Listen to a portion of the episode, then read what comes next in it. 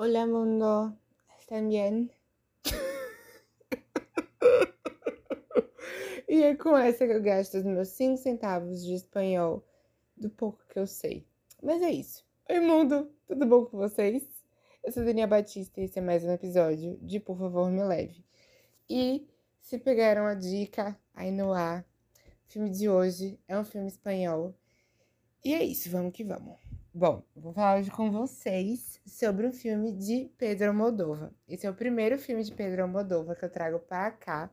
Ele não é um filme muito categórico de finais felizes, mas eu achei ele tão insano, mas tão insano que é isso. Vamos trazer, porque a gente tem o quê? Personagens psicopáticos que são LGBTs. E a beleza tá aí, né? Diversidade, meus amores. A gente tem um pouquinho de vilões para poder a gente botar naquela lista de pessoas malucas que também estão aí dentro da comunidade LGBT. Mas é isso. O filme é repleto de referências para a comunidade e vamos que vamos. Bom, no episódio de hoje a gente vai falar de A Lei do Desejo ou La Lei del Desejo. gente, não, eu não sei falar espanhol direito, cara. Eu fico com muita vergonha. Mas enfim, tá bom. É, o filme ele é de 1987. Ele foi dirigido pelo Pedro Almodóvar e a história conta sobre um diretor que ele fez filme e que ele faz teatro e também está pensando em fazer um filme chamado Pablo Quintero. E a gente vê na história também junto com ele duas pessoas principais aí nesse contexto, que é o Juan, que é o cara com quem ele está apaixonado desde o começo da história, e a Tina, que é a sua irmã. A Tina, ela é uma mulher trans, a gente descobre durante o filme, e é um ponto que ainda é tido como muito tabu para o período da história. E o, o Juan Bermúdez, que é o cara que ele é apaixonado, a gente também descobre que ele é o crushzinho dele, mas que esse crush não é bem resolvido. Temos também a presença do, psico, do, do psicopático personagem Antônio, que é interpretado pelo Antônio Bandeiras. Eu fiquei muito surpreso quando vi o Antônio Bandeiras, fiquei, porque eu não estava esperando ver nessa história o Antônio Bandeiras e principalmente ele fazendo um personagem que é tipo tido como cara do armário. Do armário, eu digo, ele fica com o Pablo Quinteiro, que é o entre muitas aspas, principal dessa história. E o Antônio ele acaba roubando a cena em zilhões de momentos diferentes. É, como funciona, né? Esse contexto aí. O, o enredo principal fica nesse, nesse triângulo amoroso entre Pablo, Juan e Antônio. E aí o Juan ele viaja para uma outra cidade. Nessa outra cidade, ele vai para lá trabalhar em um quiosque e depois que o Juan ele vai embora, Antônio fica com o caminho aberto aí para poder desenvolver esses papinhos entre Antônio e Pablo e aí ver se rola alguma coisa. A gente já descobre do princípio que o Antônio ele é uma pessoa um pouco muito afim de Pablo na história. Porque ele fica observando, ele seca mesmo o, o Pablo. Ele, ele meio que pega o Pablo assim e começa a, a ver cada pedacinho do corpo, o Antônio, cada pedacinho do corpo do Pablo e, tipo, gravar em sua mente. Porque a gente começa a entender que aquele romance ali, ele é unilateral. E o, e o Antônio, ele tem um romance fora do normal. Que não é romance, é já uma, uma questão mais, tipo, problemática, que é um amor de uma via só. Porque o Antônio, ele é, ele é, como é que eu falo? Ele tem uma, uma questão de obsessão com o Pablo. E o que, que acontece? Os dois começam a ficar, o Pablo e o Antônio, e o Antônio ele começa a mexer nas coisas do Pablo. E aí, Pablo começa a encontrar, ou desculpa, Pablo tem a casa dele lá e Antônio vai visitar Pablo. Antônio mexe nas coisas de Pablo e descobre uma carta de Juan. E aí, nessa carta de Juan, é uma declaração muito amorosa entre eles. E aí, Antônio já fica com ciúminhos. Rola esse ciúminho nada saudável. A gente começa a ver o desenvolvimento desse triângulo amoroso não dando muito certo. Antônio metendo pau de todo dia na casa de Pablo sem ser convidado. E aí começa a forçar um relacionamento. E aí Pablo só deixa acontecer, só vai, só vai. E aí chega num ponto que Pablo escreve uma carta para Antônio, terminando tudo, porque ele vai encontrar com Juan na cidade que Juan tá lá, morando. O que, que acontece? Antônio já tinha lido a carta que ele que Pablo tinha escrito, tinha deixado guardada para entregar. Antônio rasgou essa carta, jogou fora e disse: Não, vamos esquecer isso aqui. Vamos continuar vivendo. Dá nada não. Vamos lá, vamos só continuar aqui o rolê. Aí vão os dois tomar um café da manhã porque Antônio estava para viajar e visitar sua mãe. Pois é, sua mãe no interior. E o que a gente descobre? Antônio é um filhinho de papai na história. Antônio, ele é um jovem de classe média alta que tem uma pessoa na família, que é seu pai, que ele é envolvido com política. E aí, outro ponto também a gente descobre.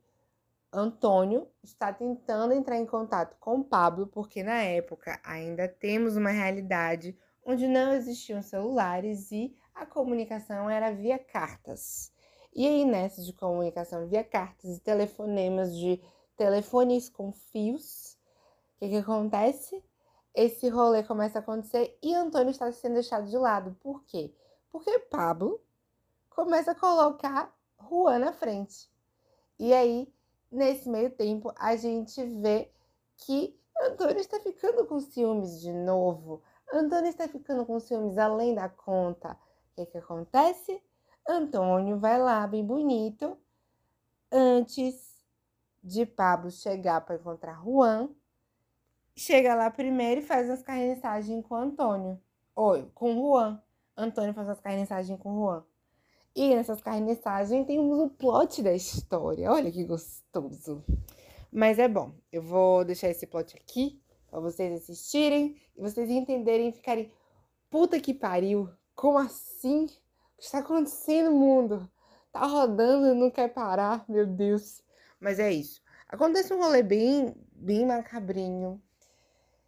E eu fiquei chocada. Primeiro ponto, assim, não, primeiro não, né? Uma das coisas que aconteceram que eu fiquei chocada. Mas enfim, vou continuar.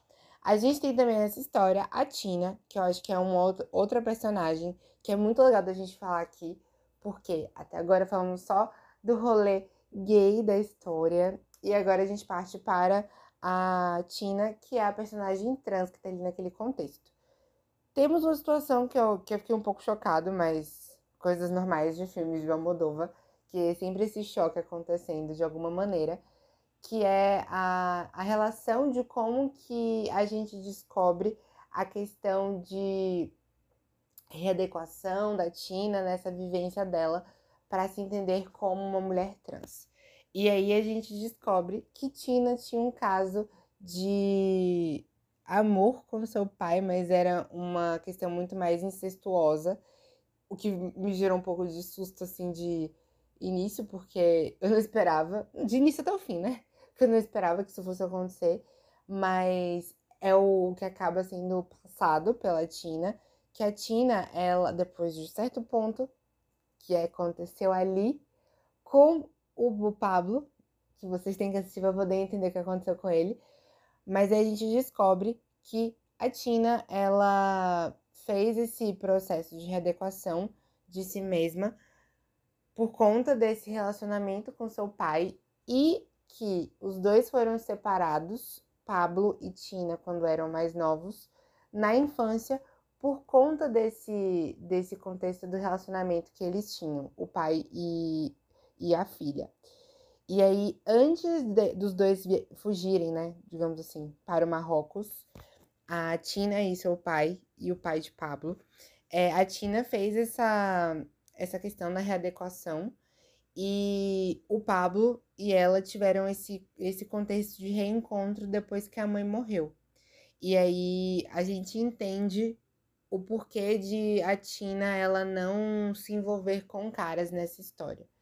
E aí, um ponto legal também que é da história, né, não, não desse contexto sofrido de Tina, é que a Tina, ela é passada como uma das pessoas que foram parte de um problema que aconteceu por conta do psicopata Antônio. Antônio fez o rolezinho dele lá e ele estava trocando cartas com Pablo. Só que Pablo estava escrevendo uma história. E essa história tinha um roteiro onde nesse roteiro tínhamos Laura P. Laura P era personagem de um filme que ele estava escrevendo e esse filme ia ser estrelado por Tina. Ia ter ia ter como a ideia de que ia contar a história da Tina nesse passar do tempo com as suas intercorrências que foram ocasionadas. Ocasionadas não, né? Que elas foram vividas por Tina durante a sua vida, com relação aos homens que estavam ali nesse contexto de vivência com ela. Pablo não sabia sobre este rolê de Tina ter se envolvido com o pai dos dois, do incesto. E aí ele não entende de onde vem essa problemática da Tina ter tido tanto problema com homens e não ter se relacionado com mais ninguém, sendo que ela ia ser alvo dessa história que estava sendo contada por Pablo. E aí temos aqui Laura P, uma pessoa fictícia que não existe em momento nenhum da história e acaba se tornando alvo de um, do grande plot que acontece nesse filme. Só que Laura P não existe. Só que o problema é que Laura P é exatamente igual a Tina. E aí, quem vai levar a culpa no fim da história por todo esse processo de insanidade que aconteceu do problema causado por Paulo? Ou, por Paulo, ó, causado por Antônio Bandeiras? Laura P. Que Laura P vai ser quem? Tina. Sendo que Tina, porque Tina era personagem do. Oh, desculpa, Laura P era personagem escrita para Tina. E aí toda a descrição era a Tina, cara cuspido lambida, de Tina na história lá do roteiro. E o roteiro é encontrado pela polícia. E aí a polícia vai lá e descobre o quê? Que Laura P, que é a pessoa que está ali como a sendo investigada, é Tina. Só que ninguém sabe que a história que está ali é um roteiro e não parte da vida real. Que aquilo é tudo mentira. É tudo mentira. Só que Laura P está enviando cartas para Antônio, sendo que Laura P, na verdade, era Pablo. E era tudo uma questão de disfarces para que a mãe de Antônio não descobrisse que ele estava transando com outro homem. Sim, meus amores, Antônio era um cara no armário. Pois é. E aí a gente vê nesse contexto aqui que toda a culpa que acaba acontecendo nesse rolê de tipo problemas que estão acontecendo no filme é ocasionado por Antônio e o Antônio começa a botar a culpa em cima de Laura P, porque é conveniente para ele. Aí a gente vê mais um momento de raiva, querendo dar umas bifas na cara de, de Antônio. Antônio, Antônio é carniça o filme inteiro. A gente passa uma cada raiva. Do, do, eu passei raiva do nível de eu começar a gargalhar de nervoso. Porque, meu Deus, Antônio era muito sem noção. É tipo, sabe aquele amigo que você fala, amigo, não tem graça o que você tá falando. E ele continua insistindo até um ponto de que tá tão feio, a vergonha tá tão, tá tão assim, no nível fora do normal, que você começa a rir de, de nervoso da situação, do silêncio constrangedor que tá acontecendo. É, é esse tipo de situação. Eu, eu ria, eu ria de nervoso assim dentro de mim, porque era engraçado, mas era um engraçado de tipo, meu Deus, como assim? Meu Deus, cadê o nível de sanidade da criança? Não existe. E, e é sobre isso. O filme inteiro. O filme inteiro. Até o momento final, a cena final, que a gente vê o que acontece com o Antônio. Eu dei um berreiro assim, tipo, meu Deus! Como assim? Como assim? Um assim que termina? Eu, eu quis dar umas bifas na cara de Antônio. Sim, eu quis muito. Antônio maravilhoso, lindo, mas eu quis dar umas bifas na cara dele porque ele é psicopata. E tá aí a beleza de por que eu trouxe ele para cá hoje. Por que, que eu trouxe Antônio para cá hoje? Porque Antônio consegue ser melhor do que o próprio protagonista da história. Antônio, que é o vilão, podia se tornar o protagonista em dois segundos. Gente, Pablo fica completamente apagado na história. Tudo bem que acontece uma certa coisa com ele, e aí ele não consegue mais participar de forma tão ativa do filme, mas a história se torna a história de Antônio, não a história de Pablo, porque Pablo fica em segundo plano em todas as cenas.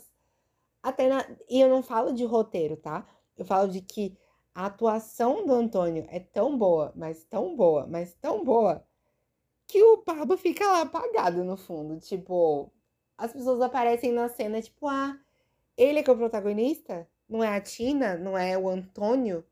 Velho, é tão bom esse filme, é tão bom, vocês precisam ver muito, muito, muito, muito. Porque você passa umas situações assim de, meu Deus, o que está acontecendo no universo? E aí você fica, nossa. É sério, vocês precisam ver, gente, porque Antônio Bandeiras entrega tudo nesse filme. E aquele, aquele estilo de, de vilão psicopático LGBT que a gente põe naquela lista de possibilidades. A gente tem os protagonistas que são ladrões e que são também LGBTs, a gente tem a trambiqueira, a gente tem tudo. Agora a gente adiciona o psicopata, que, olha, diversidade, é sobre isso. E eu, eu entendo que aqui é um contexto muito mais de filmes felizes o tempo todo. Mas eu dei tanta risada de nervoso durante esse filme. E, e, tipo, me diverti. Porque era uma coisa um pouco caricata em momentos que eu pensei, vou levar. Velho, tudo bem que não, não seja um contexto feliz o filme. Mas é, é umas situações assim de, de reviravoltas que acontecem do nada que eu falei. Esse filme precisa ser indicado.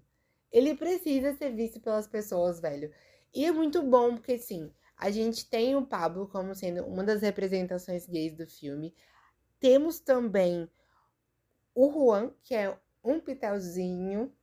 A gente tem também o Antônio Bandeiras, que é outro pitelzinho. A Tina também, que ela é uma outra pitelzinha. E maravilhoso. Maravilhoso o filme. Sério, gente. Vocês têm que assistir. Porque esse filme entrega ele entrega. Quando a gente para pra pensar em Pedro Almodóvar, a gente pensa em filmes icônicos.